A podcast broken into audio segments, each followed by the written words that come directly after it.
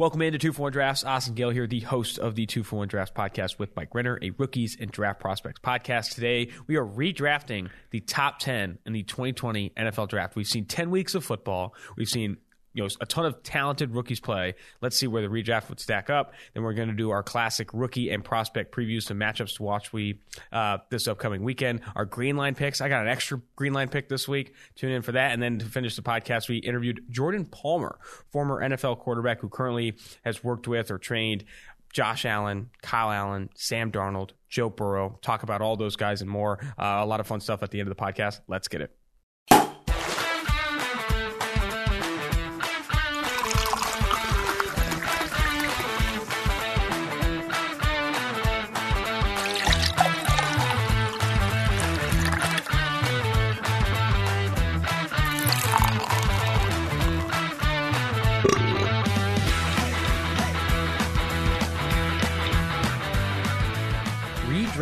The top 10 of the 2020 NFL draft. And just 10 weeks in, I feel like it's very easy to overreact what we've seen and just throw like Michael Onwenu, mm. number one overall. He's the highest graded rookie. Justin Jefferson at two. How are you tempering expectations here or tempering how far you're going with what you've seen over the 10 weeks? Because you have to keep your pre draft evaluation somewhat. Yeah. No, I, I think that's it. It's more just like uh, the these whatever eight nine games nine ten games that we've seen so far this season is not all I'm basing this off of. Like it's it would be very easy to just like like I said put our highest graded rookies, but there's still just like the final year of college for someone is not all you base mm-hmm. them off of. Like that you want as much information as possible. And so I do think, especially at certain positions, quarterback being one of them, that you go back to what you saw pre-draft, uh, because I think that you know when you need when you need a big sample size like that, that college uh, sort of production still and what they did there still plays. I know we just jumped right into the redraft. I, I know you're visiting, or we want to get like a personal story before we start here. Holidays, mm. meeting the family of the new girlfriend. Are you excited for it? What are some strategies? I feel like a lot of people. Ha- that's a pressure, high pressure situation for a lot of people. I know you're I'm Mr. Cool. cool. I, I, know I you're Mr. Cool, but uh, any strategies? Any tips? It doesn't even move the needle for me. Uh, I think my strategy is so I'm actually going like to stay at her, her parents' place in Cleveland. Oh, you're her staying family's there. place in Cleveland, um, which is a big play. And so that one, I'm not sure how I'm going to approach it. I think I'm going to be quiet. I don't want to be my yeah. usual, uh, maybe sometimes inappropriate self. That could stay away from the Miller well. Lights, dude. That's you all I'm just gonna racking yeah. up like 20 I'm going to keep it. I'm going to have a drink, but I'm not going to drink, and I'm going to just going to play the nice guy. I like that. You know, I definitely like. And then they can find out that I'm a monster later on. That that's perfect. That's perfect. I have one time I met my it was like a high school or something, a high school girlfriend. I met her parents for the first time. And it was cool. I was Mr. Cool, sixteen year old me, freaking oh, yeah. confidence galore. Um, I go in the recliner. I go to it's been like an hour. I go in the recliner, I go to kick it up. I push the thing on the side the wrong way and fucking snap it. Oh. I snap the damn recliner thing, and the the dad is livid. I'm like, I'm a piece of shit, I guess. And then like we spend the entire rest of the time like trying to figure out how to glue it back. It was horrendous. Uh, Man, the, I can't imagine. I've never had like a girlfriend's parents be like upset at me. Yeah, that has to be upset. the most awkward feeling. It was very awkward. Yeah. Cause like I was apologizing a ton, but the dad wasn't having but it. Was, yeah, and like the mom was like, "Dude, you're fine. It's just yeah. a recliner." He's blah nuts. blah blah. But I, it ended up being like a longer relationship, and it was still broken when I ended up breaking up with her like a couple years later. It's yeah. like you know, I, I made a lasting impact on her. And Let's not get into that. Okay. Mike. Right, you, you, also realize you just described the scene. I don't know if you guys have seen Saving Silverman. I don't think so. Oh, where he, maybe I'll maybe I'll uh, stitch that in. Stitch, stitch in some Silverman. When, when he breaks the lug nut, you basically just described that that whole scene. Oh, take mine. Take mine.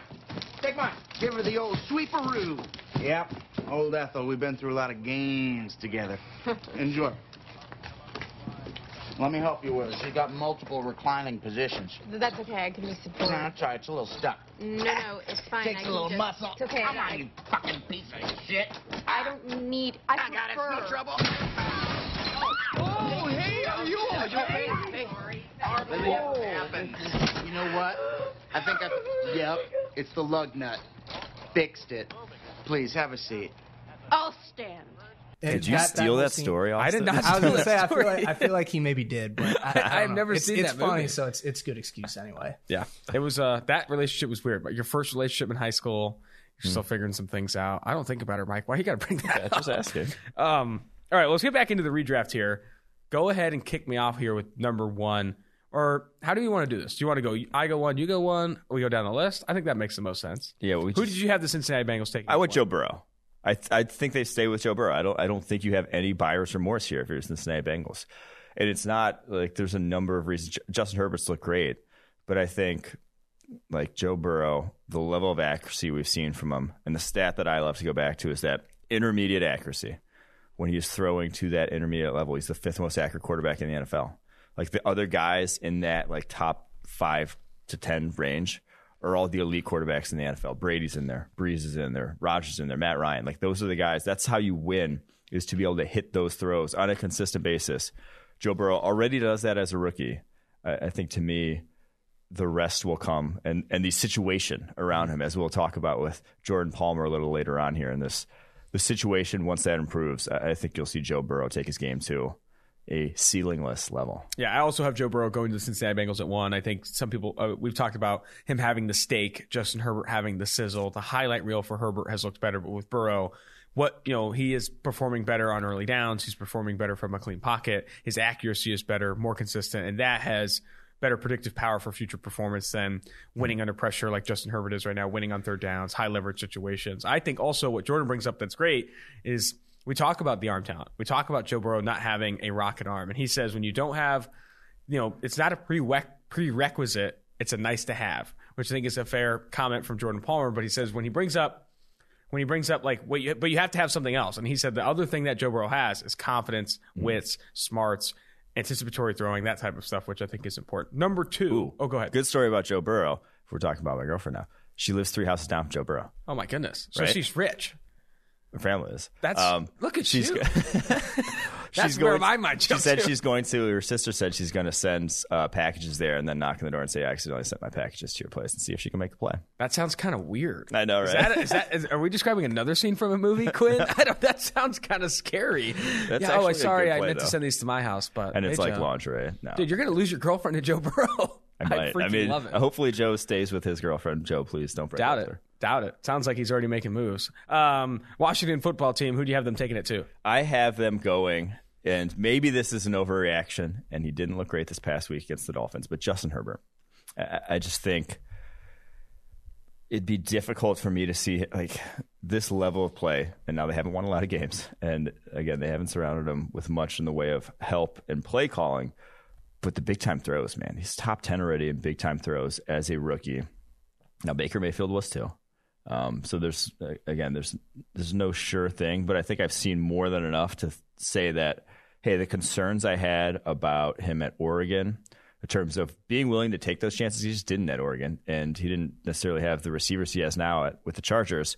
The concerns I had about that completely gone, completely gone. I, I think he is a guy who's more than willing to, but he just has it's the trust factor that was missing in college so I think that's the thing that, uh, and I loved his arm talent coming out, and I think that's really shined. Still worry about him pressure situations when we get you know crowds coming back. That's kind of when he crumbled. Was when like things got really Rowdy. Like I said, the blood pressure started ri- rising. Yeah, rowdy.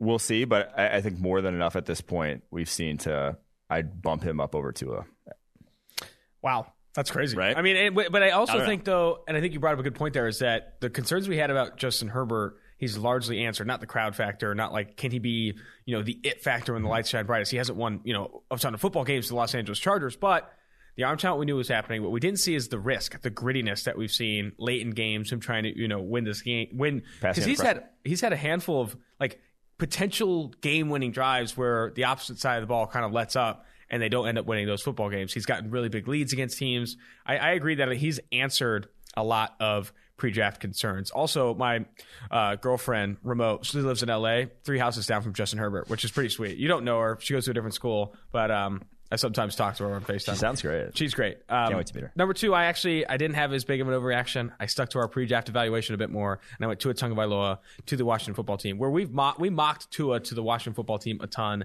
Did not recommend taking Chase Young well, over a technically at the quarterback. time they were not the football team. They weren't the football team yet, but now they Yeah. are. But Tua Tagovailoa has looked good in recent weeks. I thought he looked really good over the past two weeks, and I, I, I still think there's reason to be concerned about the hip. There's reason to be concerned that you know injuries could derail this whole start that he's had. But the pre-draft evaluation was very accurate, um, uh, more accurate than Justin Herbert was, and all those kind of predictive, stable metrics. Very good at Alabama. I, I think Tua Tagovailoa will continue to be really good for Miami, and he's already doing it with a bad offensive line, and I think an overrated receiving core. Dare I say it, Dolphins fans? Oh, Preston Williams and DeVante Parker are overrated. I think DeVante's good. I- I think they're both- still hesitant on. I just don't think they're complete. I, and Devontae Booker, DeVante Parker can be good. Yeah. I just don't think he's like very good. okay, Yeah, and that's I think I, I still and Jakeem Grant might be the best receiver on that team. okay. What's up? Now you're getting crazy. I was hanging out with Eric maybe too much. He said Jakeem Grant's kind of like Tyreek Hill. That is a bad take. However, Jakeem Grant has some juice, and I really like what he brings to that football team. Either way, Mike Gesicki has not lived up to expectation. Adam Shaheen gets more targets than that. Dur- Durham Smythe or whatever uh, gets more targets uh, um, than Mike Gesicki in some games. I think the receiving core is a bit overrated. I think they can still add around to a tongue of Tagovailoa, and I think he has a lot of what you want for when you do build a supporting cast, when you do follow Jordan Palmer's model of building a good situation around him, like the Bills did with Josh Allen. I think Tua Tagovailoa could be a great quarterback, and that's why I have the football team taking him at two. Yeah, Gesicki really snaked a bunch of people in fantasy. That week Absolutely. two game. People Absolutely. were like, okay, there it is. The guy, 100 plus yards, week two. He's going to be the dude. No, um, I, I'm just so at number three, I don't even have the Lions going to a. I, I don't know. The injury stuff scares me, and, and fear the Lions, Giants with quarterback potential. You know, you have something there. I don't think you need to go chasing on a guy like Tua who I think is very good. Do I ever think he's going to be you know top five perennially in the NFL? I don't think so. I, I think he's kind of like Dak Prescott range, is like where his upshot is of ending up. So Dak Prescott's pretty good though. Dak Prescott's very good, but at the same time, you have like like I said, the Lions and Giants have some hope, and the Giants also could hope for a high pick next year to draft someone. Who do you have the Lions take? So I have the Lions going Chase Young. I, I still, again, the pre-draft eval on him is very high. We're going to talk a little later about him and this how he's not been near, you know, Nick Bosa coming out, has not dominated whatsoever, but he's been good for a rookie still, and I think that the tools are off the charts, and I'm taking them if I'm Lions because goddamn they need edge help. How bad rookie defensive grades are this year is crazy because Chase Young is the highest graded rookie defender, but no rookies on the defensive side of the ball, I think, are earning grades above 81, 82 so far this Yeah, year. that's a good one. Any of them that have played at least 200 snaps. But uh, on the offensive side of the ball, you have guys like Justin Jefferson, Michael Onwenu. I think it's much easier, and we've said this before, much easier on the offensive side of the ball as a rookie to come in with an abbreviated offseason, no preseason, than it is on defense because naturally defense is reactionary and trying to react to the speed of the NFL Yeah. with very little reps. We talk about this with Palmer too. He like did the math. He like maths it out in the interview. He's like, so you missed th- three OTAs, five mini camps, maybe ten or whatever, whatever. It's like at the end of it, like you are so far behind the eight ball trying to get into this season. And he was largely say that for Joe Burrow, but like on the defense side of the ball, I think it's worse. And I think that's why we've seen Chase Young. Yes, he's the highest grade defender, but I still think that um, it's going to be a while before you can really like feel good about your your takes on some of these rookies coming out on defense. We also say like a lot of rookie defenders struggling. Defenses are struggling across the NFL. True. Like th- they're going to set the record by I think two and a half points or something for most points per game average in the Yeah. NFL. Just because you know no hard counts, whatever, no fans. Like it, it is not a year They're to not. be a They're, yeah. defender. they're not calling holding penalties. The Yeah. only penalty that's up this year, the stat from Sam Watson, is defensive pass interference, Jeez. which is crazy. Like up year over year from a percentage standpoint. That's wild. Um, I have the Detroit Lions chasing the hotter sauce, Justin Herbert at three. Okay. Yeah. I think I, I and that doesn't necessarily mean that he would start over Matt Stafford, but I do think you could see a similar situation where the doctor stabs Stafford in the lung and then Justin Herbert gets an opportunity. You know, you never know how it could work. But Mm-hmm. I do think that the Detroit Lions drafting at three, I think they benefit more from adding Justin Herbert with Matthew Stafford and what he's done for that football team. I think Justin Herbert is the better pick. See, I think the the days of like what the Packers did last year, get Jordan Love, and three or four years down the line, he's our guy. I think that's gone to a degree. Like I think there's so much quarterback talent. There's so much more coming in this next year. You got five whatever guys. 2022 looks loaded. You got Sam Howell, number one pick, Kedon Slovis, according to Anthony Treash, apparently.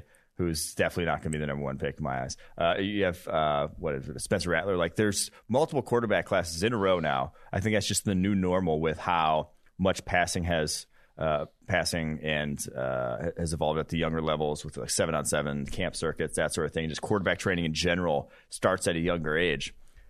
I, I think that that's like you're you're not hurting. You don't need to waste a premium pick here. This would, be, you know, Chase Young's a premium player that you're passing up mm-hmm. for someone who could be this incremental difference to Matt Stafford. I think you can still win with Matt Stafford. You just need a better roster there too, though. Really?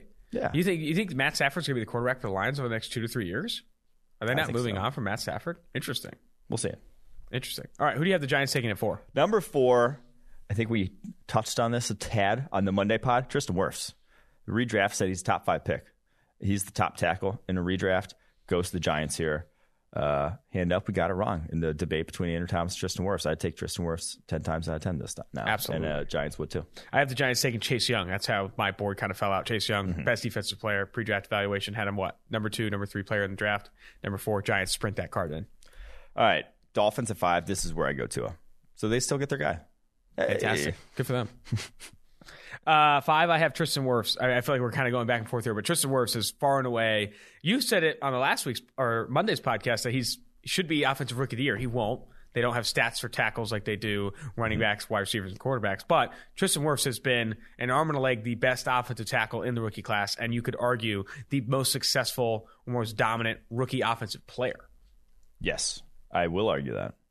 So, uh, So yeah, I have him going to the Dolphins. And, and they need they okay. They got Austin Jackson, great. They got Robert Hunt on the right side, great. They, I would still take an offensive tackle if I'm them next year. Like I'm, I'm in position to draft ten, Sewell, I'm drafting Penei Sewell. They, Absolutely. they still need help there. So yes, I, I would go.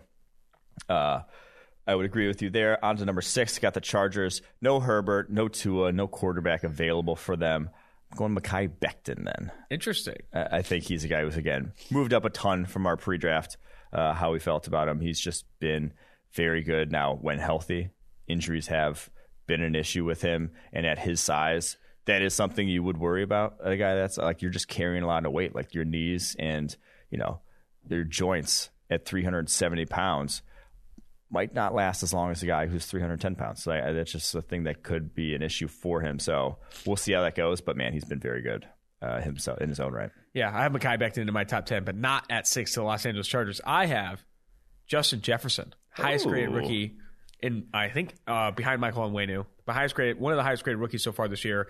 And I think for the LA Chargers, with Keenan Allen, Mike Williams, I think having Justin Jefferson in there as well, I think would be really benefit this offense. And I know they wouldn't have Justin Herbert in this situation, but I think Justin Jefferson going at six, which is way higher than our pre-draft evaluation on him.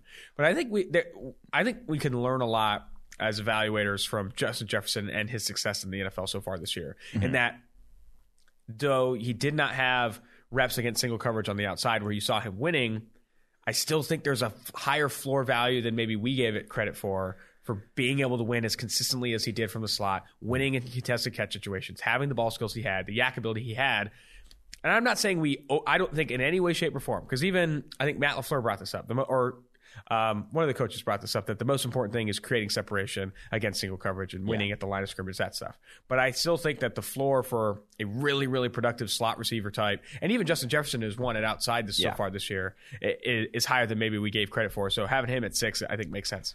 I will debate you here in terms of positional scarcity. You're not going to find a tackle like Mekhi Becton now at the top of round two.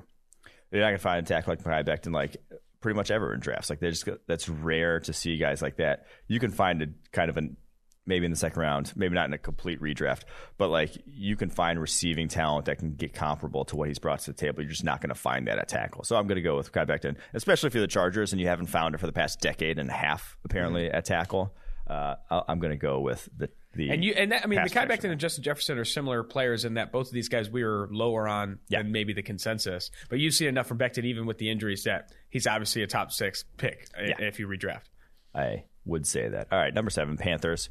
Staying at the tackle position for kind of the reasons I just outlined there in terms of the the guys like Tristan Wirfs, Mekhi Becton, and now Jedrick Wills going to the Panthers don't come around every single year. Like that is, there are a lot of tackle classes that do not have tackles as good as any of those three guys. They're rookie seasons, and so I'm going to go ahead and take one if I'm the Panthers. No Derrick Brown here. Derrick Brown doesn't even make my top ten, to be honest. No way. I mean, he wasn't making alert. our top ten even pre-draft. But Jedrick Wills here, uh, I, I think the Panthers would have loved to have gotten him in a in a retrospect. Carolina Panthers, I have them taking, which I know he hasn't looked good this year, Jeffrey Okudah, which I feel like the pre-draft evaluation, the tools he brings, all that stuff still feel really good. And with how crazy this offseason was and how bad all defenses are playing, I still think you can hold out for Jeffrey Okudah developing into a very good outside cornerback that could shadow corners or shadow receivers in the NFL down the road. Maybe next maybe next year or the year after, I think he does develop into that player. And I think the Carolina Panthers at seven, despite what we've seen through ten weeks, which has included Davante Adams completely beating the brakes off him, among other big, you know really big name NFL wide receivers. DeAndre Hopkins had his way. Yeah. I still think Jeffrey Okudah is a top ten player. He goes seven to Carolina in my uh, redraft. I like that pick. I he's gonna make my top ten, but we'll get there in a sec. Cardinals number eight. Again, I'm staying with the pre-draft, even though like he's been good. Yeah, he he has just has not been a good situation. Jerry Jeudy. Yeah. Now we go to the the Broncos. Obviously, their quarterback situation been a bit of a mess, but you watch him on a weekly basis. He's getting open. He's just not getting the targets, shall we say, share that Justin Jefferson is that helps you grade well. I'm not sure if I brought up this story on the podcast or not. So if I'm retelling it, let me know. But do you know if you Google Drew Lock PFF and to get to like his player page is why I've done it.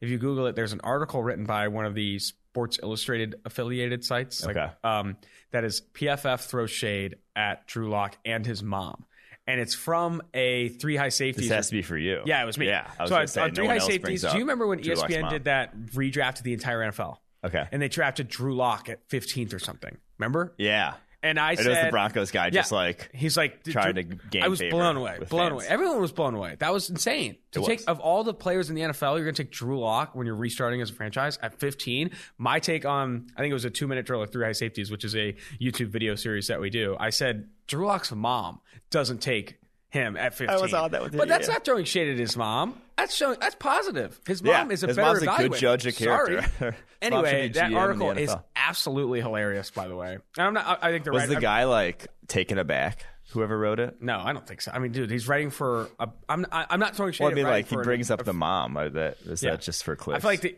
I- I feel like I respect for what he did. It definitely got pretty decent clicks, I'm sure. But it's hilarious, like reading the article and like he uses like different variations of mom. It's like mom, mother. It's like I'm freaking dead, dude. It, it's really funny. But the t- the headline is also fantastic. Um, I don't think Drew Lock. Now, where would you take Drew Lock in a redraft now, ESPN? Because if you're taking him anywhere in the top 70, top 100, you're absurd. He has not played well this year. He threw four picks against the Raiders. The Raiders have arguably the worst coverage defense in the NFL. Nick Kwiatkoski had a one hander. Jeff Heath had an interception in the red zone. if you throw an interception to Jeff Heath, I think that's like a prereq. Like He stared It's- down it's Jerry Jeudy starters in the a slant NFL against don't throw obvious picks zone coverage. Yeah. He stared down Jerry Jeudy in a slant against obvious zone coverage and threw it to Jeff Heath's chest.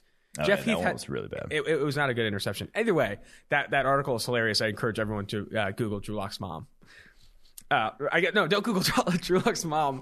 Google Drew Lock PFF. PFF, and you'll find that article, which I think is funny. All right, you had Cardinals taking Jeudy at eight. That's what got off on this Yeah. tangent. I have Mekhi Becton going at eight to the Arizona Cardinals, which again, Mekhi Becton moves up after what he's done with the New York Jets. Goes eight to the Cardinals. Who do you have the Jags taking? I go Jeffrey Okudah here because the Jags are still a team that they can punt on this season, and they don't need a rookie. Like they they care more about what you are in year three because that's kind of when they're going to start competing here.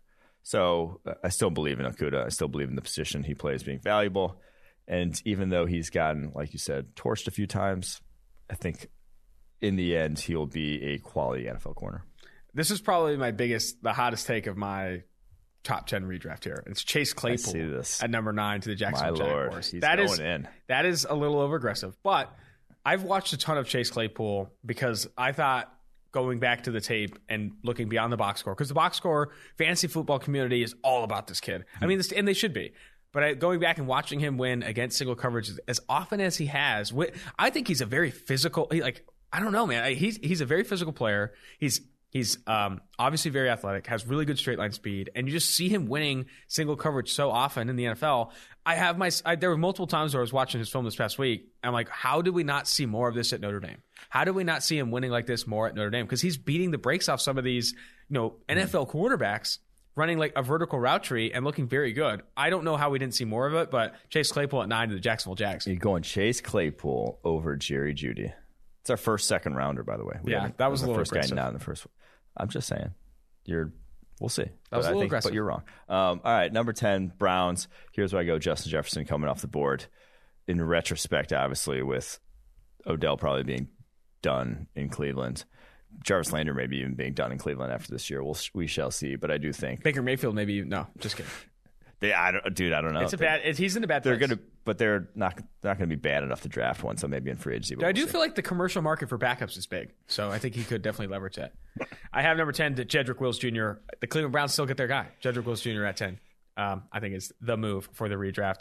All right, that's going to do it for our redraft here. We're going to move forward to our rookie and prospects preview. Look at some matchups that we want to watch, some green line picks as well, and then we're going to dive into the Jordan Palmer interview.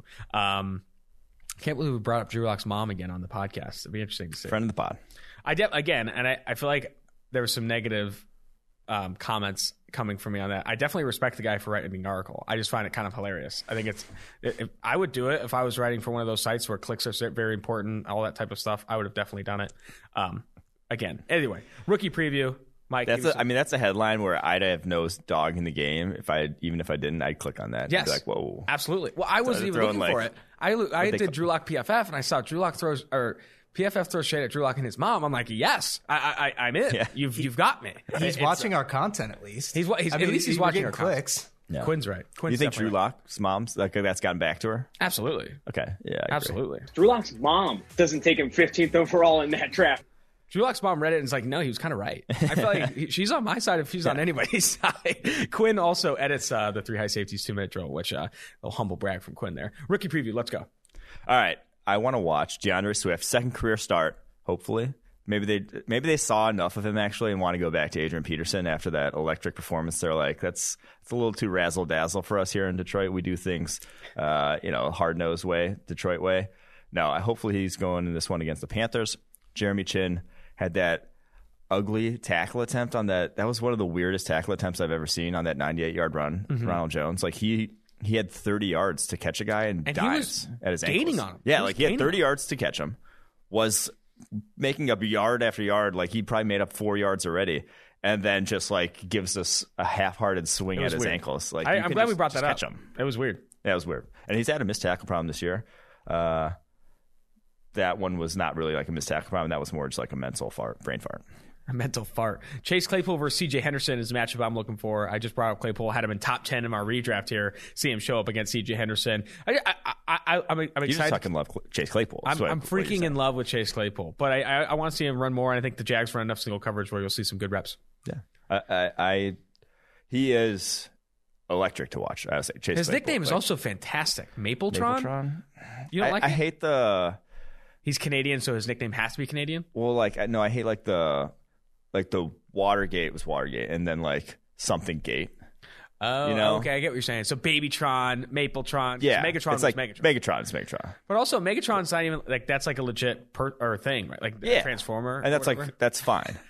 But then like having like a play on words off of that. is- Megatron's like a thing, like a transformer or whatever. I sound like Shia LaBeouf, by the way. He had such he had he. I feel like Shia LaBeouf in those Transformer movies was big, and like everyone was getting on board. And he was in Disturbia, and like was like. Did you watch this movie about his life? It's actually really sad. No, I made, like, haven't. A movie Is it about his own life. Yeah, I it watched was- this pretty thing good. on Rich Fast Times at Richmond It's called like High. Honey or something. I have Honey not Boy. watched that. Honey Boy. But I feel like his career arc was like career arc was decent. He was in Holes, which is like Yeah. shown. Well, it wasn't decent because he went to like rehab and was like an absolute monster for a while. Uh, I didn't know he was an absolute monster. I respect him more for that. Do you? I don't know. Um, go ahead and All right, my next your one here. matchup. We're gonna go Chase Young against Joe Burrow's uh, livelihood because he's going up against that Bengals offensive line. Keeman Dinje has looked all right at left tackle there for them, uh, but Chase Young hasn't been dominant, shall we say? Like he's had two pass rushing grades so far this season, all year over seventy. He's kind of been just ho hum, and we thought week one that Philly game dominant, two sacks. He only has three now all season. Like he has not been the Nick Bosa, the Joey Bosa. Do we I think it's just time to against say that the Bo- the Bosas are a little built differently than everyone else. Uh, kind of like the Sewells now, which Noah Sewell looks fucking awesome. Also, there's an older Sewell brother than Penei and Noah. How sad's that guy? He's not. So like a he's Cooper Manning all. in a yeah, basically. Uh, but back Cooper to- Manning though has made his fucking way. with He's the- rich as fuck, dude. like he's doing. He does like And now he pregame does, like- all this stuff. I don't even think he's he that turned funny. like a stand-up comedian. Yeah. and he's not that. Yeah, exactly. Like Peyton's much funnier, but he kind of just rode some coattails. I honestly had to say, you know, kudos, buddy. Hats off. You made some Oh, yeah, plays. you like made some absolute plays. That you got dealt a, a butt hand, and just rally. Okay, no, no, okay. I, I've seen worse hands. Uh, I'm sitting in one right now, but uh, he, he didn't get dealt the best hand like a Peyton and Eli. Yeah. definitely a poor man's hand relative, but has made the most of it for sure. He certainly has. But back to Chase Young, who, again, if he doesn't dominate this Cincinnati Bengals offensive line, no, not going to push the panic button, but I just don't think it's probably going to happen this year with him, which that's fine. You didn't draft him for this year if you're Washington. You draft him for what he can do in the future. I have AJ Terrell, who's looked a lot better than he did earlier in the season over the past few weeks, going against Michael Thomas and Emmanuel Sanders. Um, Jameis Winston, baby, he's back. Yeah, I'm and he's excited. going to get tested. Everyone, like someone who asked me the other day, like, is Jameis Winston going to be checking down that offense? I'm like, no, no. is Like, Jameis Winston going to be checking down? like- period. No. Yeah, like it's that offense is not going to look like what it looked like with Drew Brees. It is going to be he's going to throw seam routes so he's blue in the face because he can't help himself. Yeah, he he's going to be sees a guy. W's after this week too. He sees a guy running like a little skinny post, and he just has to throw it. He Mm-hmm. doesn't care if there's you know a safety bearing down on him, eh, corner trailing him. He's going to fit it in that window, and so yeah, I think AJ Terrell is probably going to get like a half dozen to a dozen targets. Like he's going to get tested. So I like that matchup. I'm going to go my last one here, a low key one, a guy who was probably thought of as a safe pick coming out because he was an offensive lineman, and that's what you know interior offensive linemen in the first round are always safe picks. But Cesar Ruiz has not looked good of late. Always safe picks, right, Quinn? Billy Price, as safe as it gets uh, with uh, Bengals fans know interior that. offensive lineman in Good, the good, first. good kid. That's all you got to know. He got a game ball the other week, so that's all you got to know. But he's allowed 12, excuse me, 14 pressures over his last three games. Pass blocking rates of 20.4, 20.8, and 2.7 this past week against San Francisco. And then San Francisco, that was like Kinlaw and uh, some other guy who I had ne- honestly never even heard of before this past week, um, eating his lunch. So I can't even remember his name. Cesar Ruiz, that's worrisome when you're thinking this guy's a safe pick. Yeah. That you kind of shoehorned into your starting lineup by cutting Larry Warford there. Yeah, that was. But he's going up against Grady Jarrett. That was why I also mentioned. Yeah, that'll be tough, that'll be a good matchup for him. Yeah. I have Jerry Jeudy going against Brian Flores.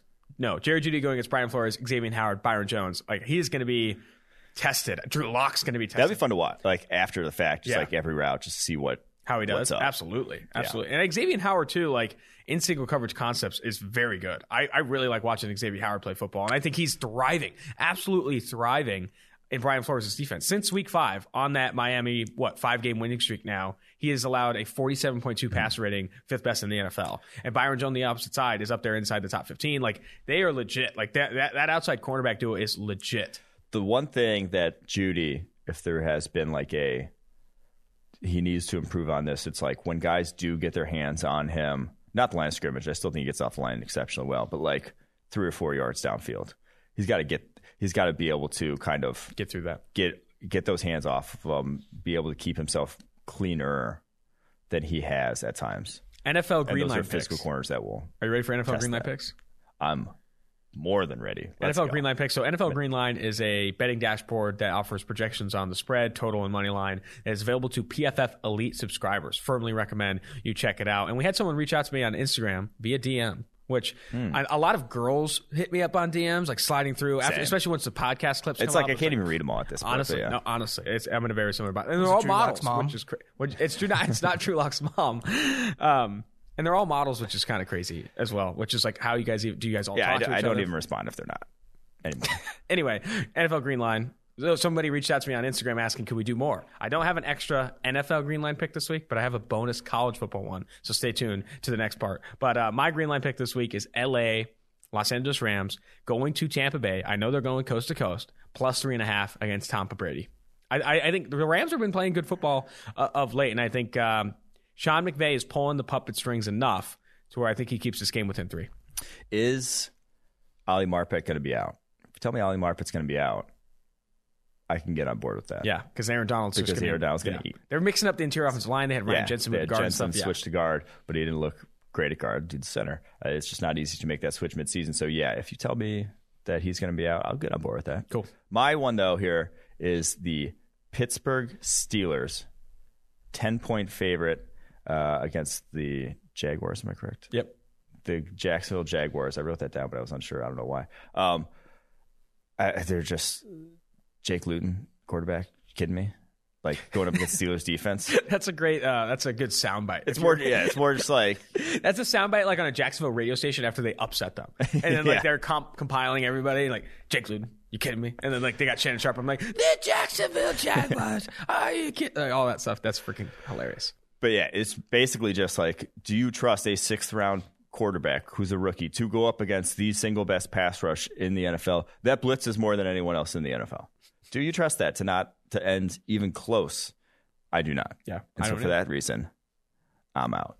Minus the 10. Jaguars. Steelers minus covering 10. this. Yeah. Nice. All right, moving to the prospect preview and then our NCAA Greenline picks, and then the Jordan Palmer interview, of course. My first matchup is on. I have three question marks or two question marks in parentheses next to this one because I don't know if he's going to play, but I'd like to see Rondale Moore play. say we've Rondo- highlighted this as a matchup. This is the third time we've highlighted Rondo Moore as our matchup. They're supposed to play watch. Friday, Friday night, seven thirty at Minnesota, Purdue Boilermakers pl- uh, plus three, or no, Minnesota plus three. So we have a situation where Rondale Moore needs to suit up. I want to see it. I want to see it. I need to see some more Rondale Moore. I have a theory that he never actually opted back in, but they just said he did to try to drum up interest in Purdue football and like help with an recruiting. interesting theory. They're like Rondale's coming back, but he's actually never even been back to Purdue. Like he's out in LA training the whole time. That would be kind of rough. That's rude to Boilermakers stands, you know? I'm sorry, uh, Joey Molinaro had to do it, but um, but yes, I would love to watch Rondale Moore play football if they allow him to play football, and if he's still on the team, we'll see. My first one to watch. I'm going to stay the line of scrimmage here. No, actually, I'm going to switch. I'm going to pivot my first one to watch. I'm going to just watch Trevor Lawrence play football. Nice. because I didn't get to watch him, you know, a couple weeks ago against my Irish. Thank God I didn't get to watch him now. The man, it's just beautiful to watch. That's that's Trevor Lawrence against Florida State is who he's going up against. They're 34 and a half point favorites. Um, I, th- I expect them to cover. He's a fucking monster. I love watching Trevor Dude, play 34 and a half point favorites on the road at Florida State. Are the Florida State Seminoles going to get dogged like that at home? That's an interesting line to maybe take Florida State. If it gets if it clears 35, gets through that key number, I don't know. I, I'd start to think about it. He didn't have symptoms, right, from COVID. He had mild symptoms. He I think did? he did, yeah. Okay, so maybe he's like it. It. it I had some lasting effects. I still have, I'm not back up to where I was. Yeah, you like, kind of suck before. of late. Your work's been. I know, like I, I have been. Yeah. and I ain't gonna lie. So, So something we're working on behind the scenes, by the way, while we're talking about Clemson, I'm working with our producer Matt Stopsky, who, if you don't know, fantastic guy, does a really good job of getting guests for the podcast. Um, trying to get DJ Uiagalelei's dad, Dad. on the podcast. ooh, He's good got side some note. Stories.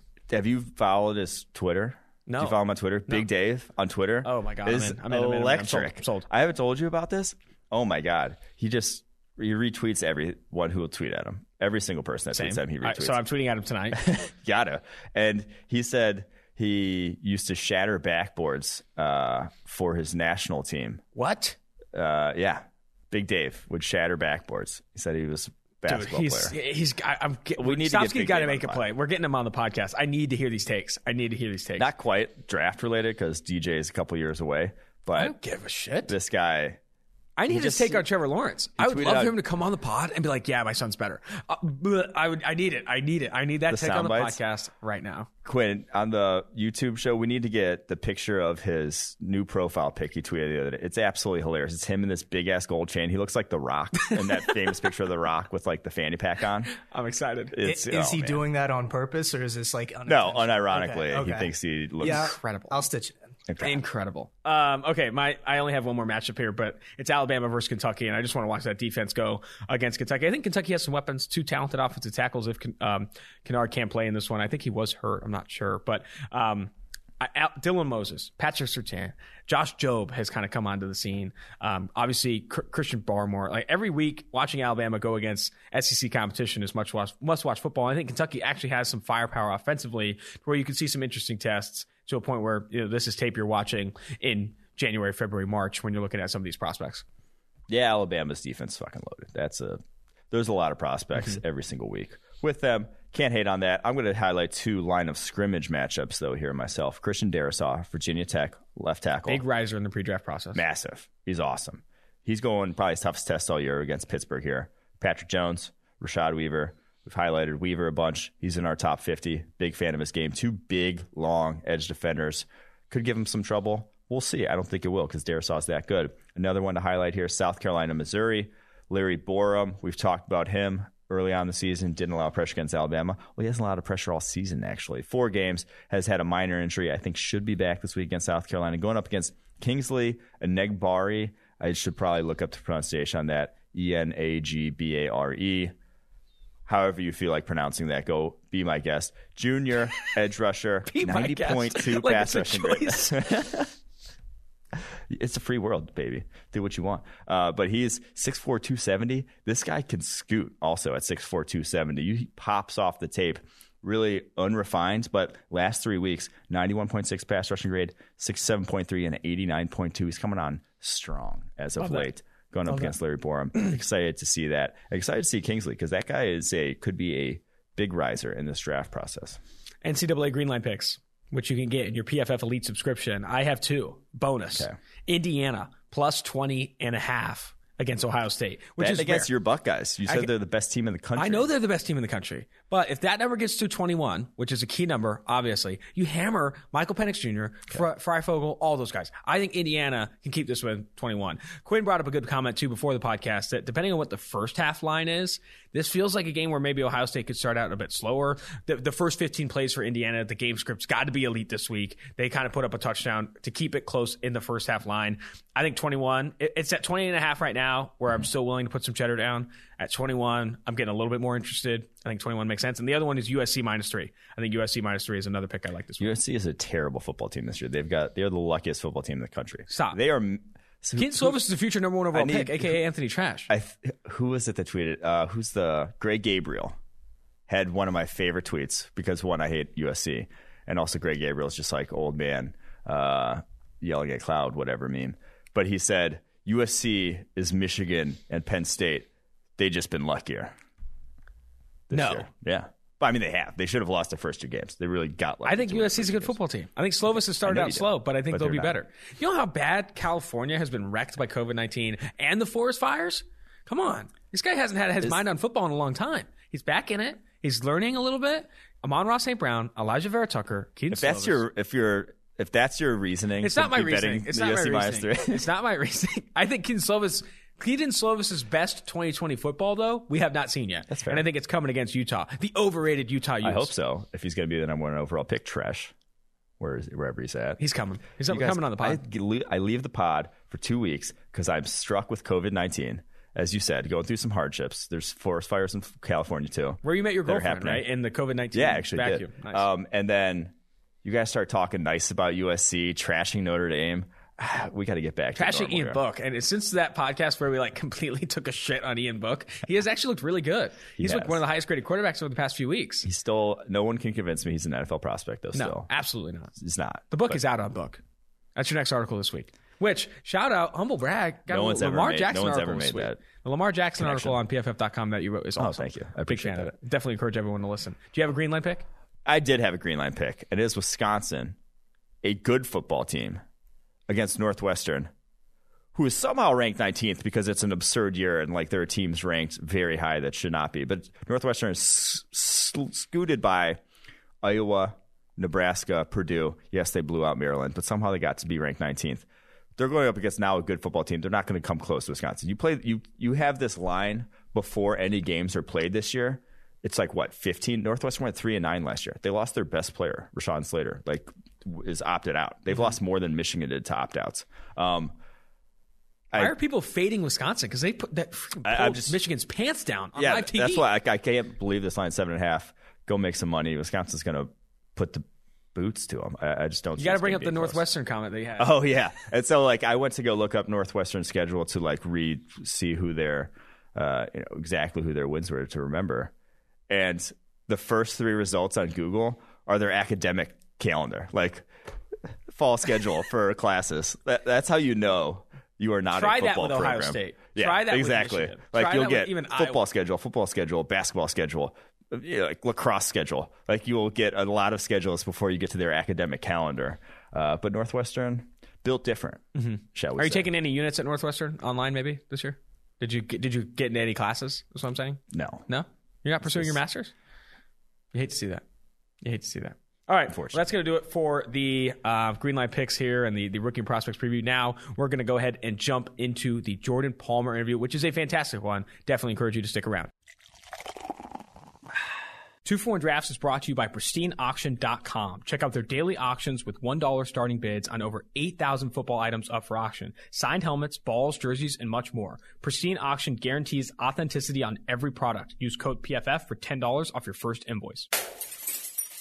PFF and Sunday Night Football's Chris Collinsworth is teaming up with one of the best players on and off the field, 49ers All Pro cornerback Richard Sherman. The Chris Collinsworth podcast featuring Richard Sherman is available now wherever you find your podcasts. They will provide the most interesting football conversation in sports every single week. And sometimes that means the discussion will venture off the field too. Additionally, Chris will be taking a deep dive into the game of football as he sees it, inviting the best and brightest to talk about everything that is happening in the great game of football. Mark your calendars. You do not want to miss the best 60 minutes of insight this season. MooseFit is a premium online workout program and remote coaching service that provides you with daily workouts based on your goals, the time you have available, and the equipment you have at your disposal.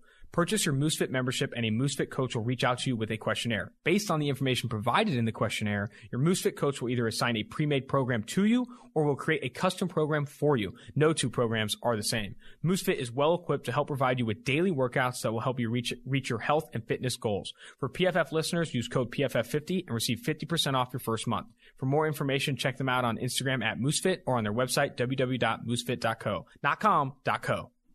In these uncertain times, life is full of questions. Like, when should I start thinking about life insurance? But however difficult these questions may be, Western and Southern can help you answer them. Backed by over 130 years of experience, together we can look ahead to leave the unknown behind. Western and Southern Financial Group, life insurance, retirement, and investments. Compensated endorser, products issued by member companies of Western and Southern Financial Group, Cincinnati, Ohio. Now joining Two for One Drafts podcast is none other than Jordan Palmer, former NFL quarterback, now works with a ton of young quarterbacks in the NFL, prospects as well. Former Cincinnati Bengal. We were just talking about the, all the great things about Cincinnati. You love Cincinnati, Jordan, right? I love Cincy. My wife, I lived there for four years. Um, obviously, my brother was there for years before I got there, so I had been coming and going. And um, I grew up in Southern California, and I live here now, and so I miss the seasons changing. I miss winter and Christmas and uh, and I'm a bow hunter, so I miss, and we actually still have a farm out there. So um, I miss uh, being out there when the, you know, in the fall and the winter, and uh, and being in a tree stand and all that stuff. So I got a lot of great memories from there, and um, it's fun that Joe Burrow went there, and uh, and I have a bunch of different connections that kind of go back to Cincinnati that, that kind of keep bringing me back, and I love it. I was gonna say you worked with Joe Burrow in the pre-draft process. Would you give him any recommendations or any uh, tips about Cincinnati? Oh yeah, a bunch.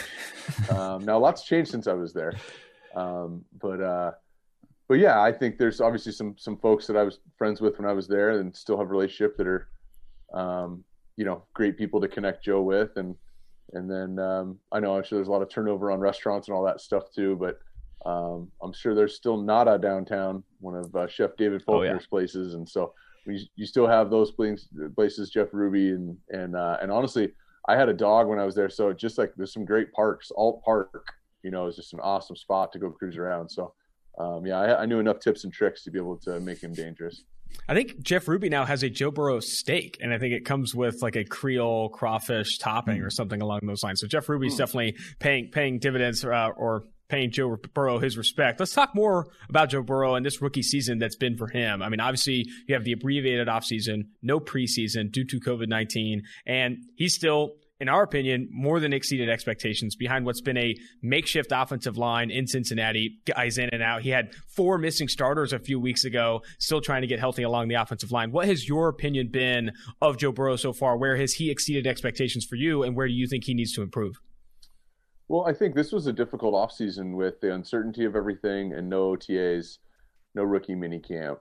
Um, let's do some math here. Okay, so rookie mini camp, you usually do three to five practices. OTAs, I think you get 15. Um, and then you do usually two mini camps um, or one mini camp, I guess, if you don't have a new coach. Um, that's a lot of practice you missed out on. Mm-hmm. That's a lot of seeing it, walking through it, talking about it repping it out in practice, going back in the film room, talking about okay, all the different. That's all that. He didn't get any of that, and just got a training camp and then preseason games.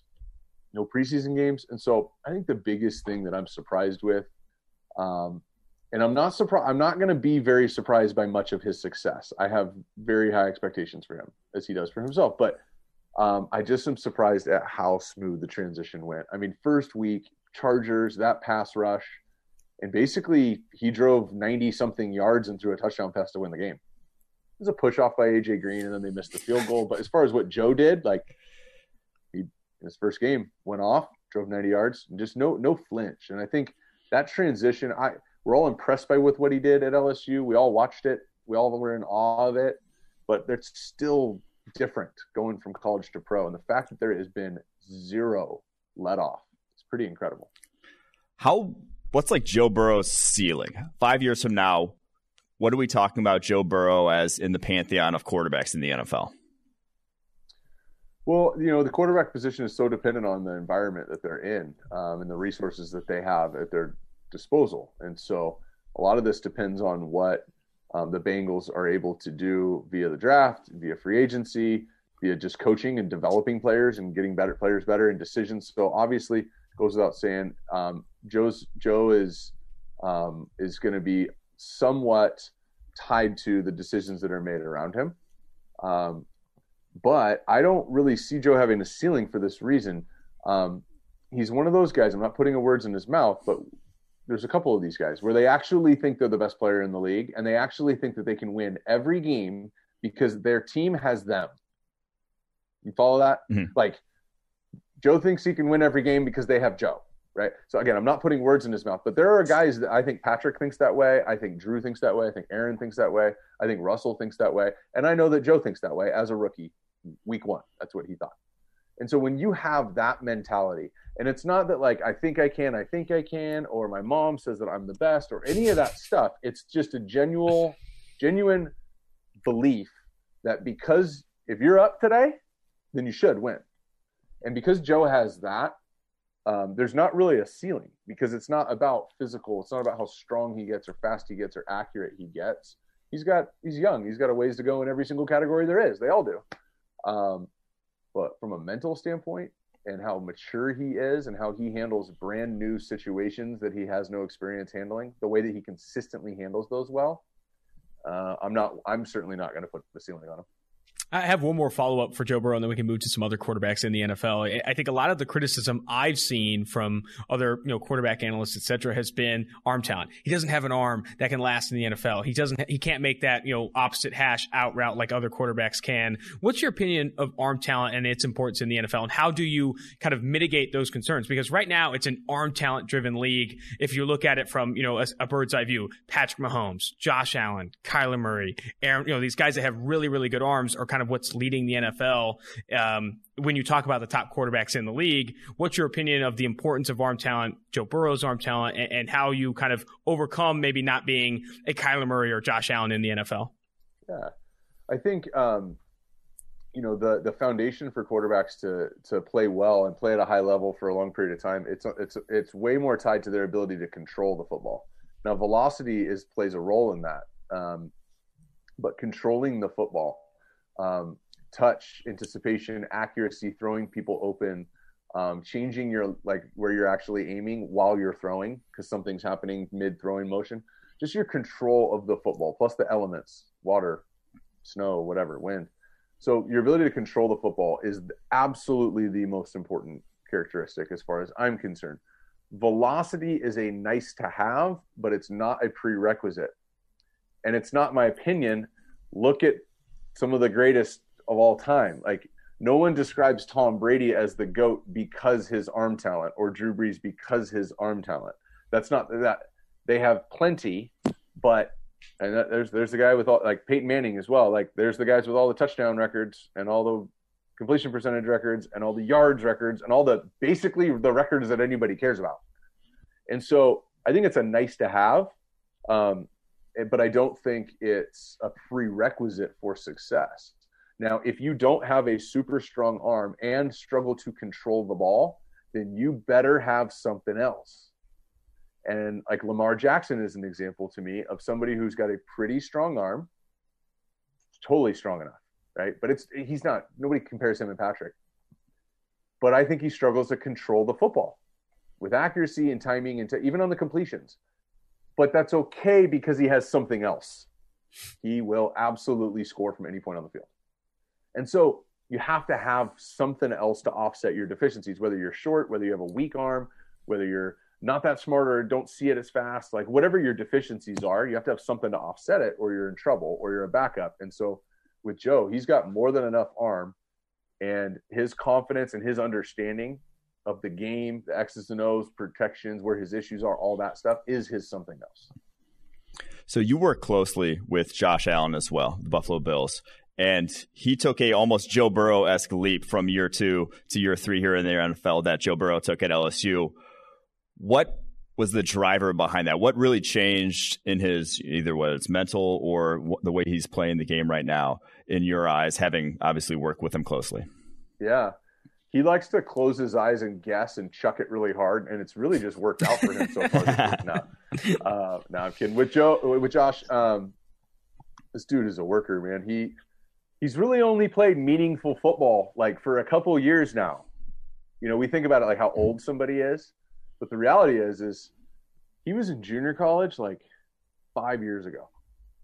You know what I mean? Like let that and a and a and a junior college you've never heard of, right? Yeah. So like this is all new. This all this guy this guy's still in the phase of learn how to do it. How do I do it right? How do I do it consistent?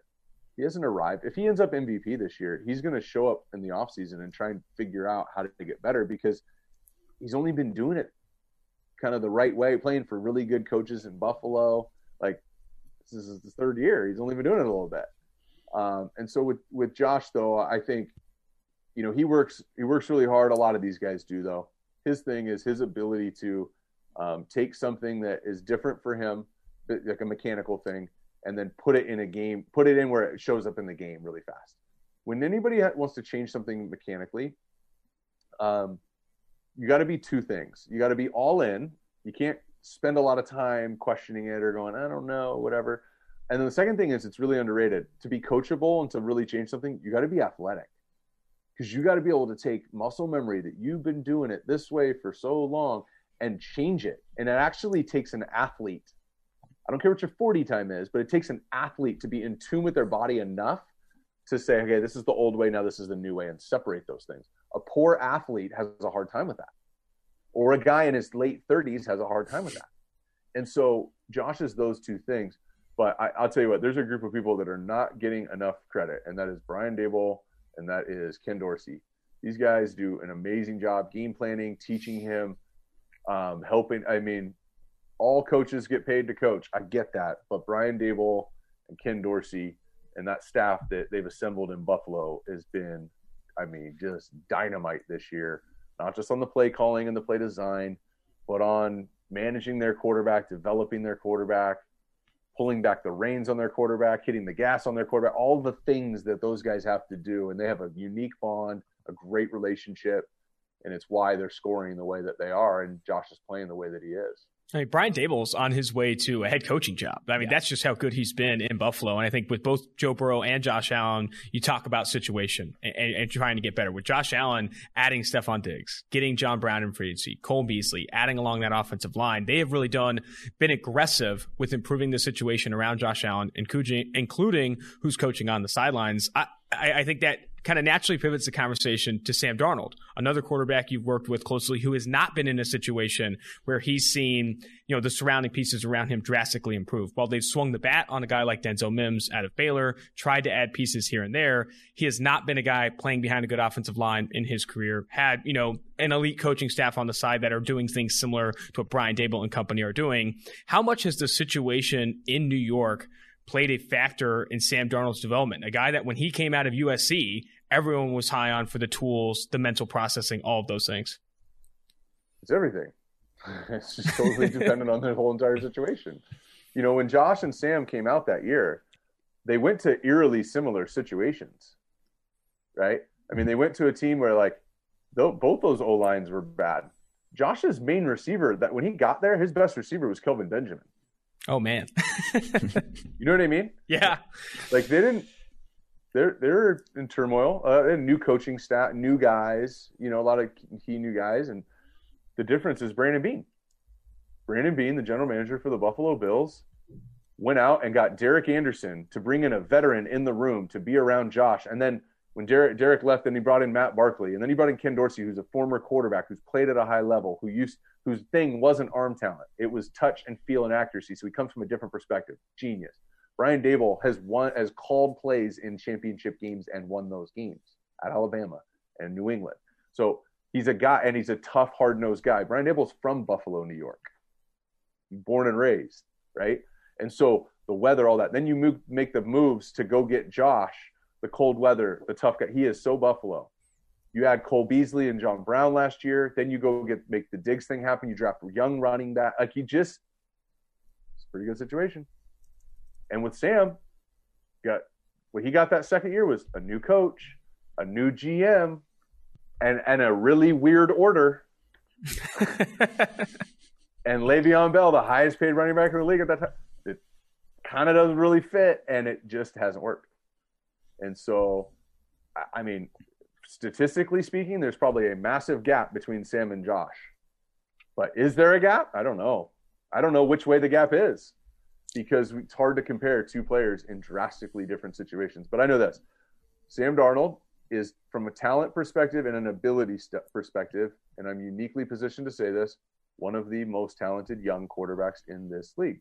So if the Jets point to the right direction, they've made some great moves. Uh, uh, Becton is a really good player. We'll see what happens with Mims. Like, I like I like Bernard Perryman. I really like Jamison Crowder. There's there's some good moves that are happening there. And so if you if, if they can piece this thing together, Sam Darnold is absolutely whether it's there and I don't know anything whether it's there or what somewhere else. Like Sam's going to be a really good starter for a long time in this league. This these first couple years that were filled with injuries and just bad offense and losses, like that's just going to shape him into being, becoming a better player. But it's absolutely just a matter of time for Sam Darnold. And a bunch of people are going to hear that and go, "Yeah, but the, he saw ghosts on Monday Night Football." I'm just telling you, you're wrong. All right, that actually with the Jets makes a good transition to the 2021 quarterback class because at those stands right now, they haven't won a game. They'd be picking first if the season ended, and it looks like a very, very talented quarterback class. Obviously, Trevor Lawrence at the top. What are your thoughts on Lawrence, Fields, and now Zach Wilson and Trey Lance? How good is this quarterback class coming out? Um, I think it could be a really good class. I think Trevor Lawrence is, is as much of a lock as there is. Um, it's just you know exactly what he's going to be and what he's going to mean, and it's going to come down to the last five minutes what we've been talking about. Whoever takes him, what do they do around him? What do they build around him? Um, and and on that, you know, there's a couple of quarterbacks that are in these great situations where the timing was perfect. I look at Patrick Mahomes and his entry point into Kansas City, the sitting behind Alex Smith, the Andy Reid, the and then the wideout, and they piece it together. That's an amazing situation for Patrick. Not discrediting anything he's doing but it's a great situation. Lamar Jackson, that place is built around him, right? Jared Goff, that coach, that system, the I mean, his fourth best receiver had 10 targets the other day, Josh Reynolds. They're going to get rid of him because they've got other guys that are awesome too and a nice tight end and a good run game. So I just look at those. And now Josh Allen. It's kind of that fourth young guy in an ideal situation. Baker, I mean, he's had three head coaches. Sam, we just talked about. Josh Rosen, that was a tough situation. Josh Rosen's better than he's than people think. Just terrible situation. So this next draft class, I don't think we're going to evaluate them off of you know Zach Wilson can do these things, but Justin Fields is this, and then you know Trey Lance is really unique at these things. I don't really care about any of that stuff. It's who picks who and what do they do around them. I think that's a really good take. If, I think honestly, Trey Lance goes fourth out of those four and goes to a great situation, he'll be the best. I think where the NFL where the NFL is going, and I think you outlined that clearly, is that the quarterback position is no longer we have to get my guy, the guy that fits my system. It's the guy, you know, the pocket passer, whoever, baby. It's like let's go get the best guy and build our entire offense around him, like what the Baltimore Ravens did with Lamar Jackson, like what the Buffalo Bills are doing with Josh Allen. Like that is where the NFL is trending because you can see now if you have a talented quarterback that is drafted inside the top ten, top fifteen, you can build an offense that wins with him. Patrick Mahomes is an outlier and then he probably have success in any system, but he definitely benefits from Andy Reid, Tyreek Hill, Travis Kelce Tennessee, that offensive line led by Mitchell Schwartz. I I think that's definitely an interesting opinion. Who after the big three? So you have, you know, or, or arguably the big three being Trevor Lawrence, Justin Fields, Big four Trey now. Lance. Big four. We can throw uh, Zach Wilson in there as well. I know there's some other names that are intriguing people. Mac Jones of Alabama, Kyle Trask of Florida. Are there names that are, are outside the kind of well-known names right now that you're looking at as legit quarterback prospects in 2021? Yeah, I like both those guys. Um, the two guys that I see is Desmond Ridder from Cincinnati. Um, I spent a lot of time with Jordan Love last year. So far, I don't really see a big difference between Desmond Ridder and Jordan Love. Jordan Love's arm might be a little bit more live, but he's not as much of a runner as Desmond is. And they're kind of like really mature, good dudes who are smart. I just don't see a big difference. Mhm. Differences would be that Desmond's played against a lot better competition, had a lot more success. They're undefeated. I think they're ranked fourth, fifth, sixth, something like that in the country. Um, and uh, but he's got a super quick release and a really bright future. So Desmond Ridder is a guy that I think is going to get really hot at the end. And another guy who is going to creep up from further back, but he's going to creep up is Shane Buechele from SMU. Um, he's been prolific. He was drafted as a baseball player, um, athlete, competitor. Started off at Texas, then went to SMU, and he's basically just thrown a bunch of touchdowns, no picks, and won most of the games he's played in at SMU. Kind of turned that program around. Um, so I think that's another guy where he may get drafted, you know, outside of the second, third round, but once he gets in there, he's just. We see the Jake Lutons, we see Gardner Minshew's, we see Kyle Allen's. Like we see all these guys get chances to play. He's one of those guys where if he gets a chance to play, he's probably not going to come out. And so, um, those are two names that kind of stick out to me. But it's also early. I haven't really done a deep dive. I kind of in December is when I kind of break down everybody. So of those top four guys, I, I don't even know how I'd rank two, three, and four. Trevor's the top guy in my opinion, but um, but I, I have I like Trey Lance a lot. I think Justin Fields brings some unique things, um, but I haven't really broken him down yet. Based off of what I'm hearing from the people that I think are smart, um, and from what I've seen thus far, Zach Wilson might be the second quarterback taken off the board. Wow. There you have it. This quarterback class, man, is going to be so good. Jordan, this was fantastic. Really appreciate you coming on the podcast. We'll have to get you on closer to the draft, maybe after you do that December deep dive in the quarterback class, because this was great. Really appreciate you coming on. Happy to. Thanks, guys. All right, that's going to do it. Fantastic podcast, Mike. Really good stuff with Jordan Palmer. Excited for that. Make sure you rate, review, and subscribe to the podcast. Keep food on the table for Mike Renner and myself. Until next time, until Monday, Austin Gayle, Mike Renner, two for one drops.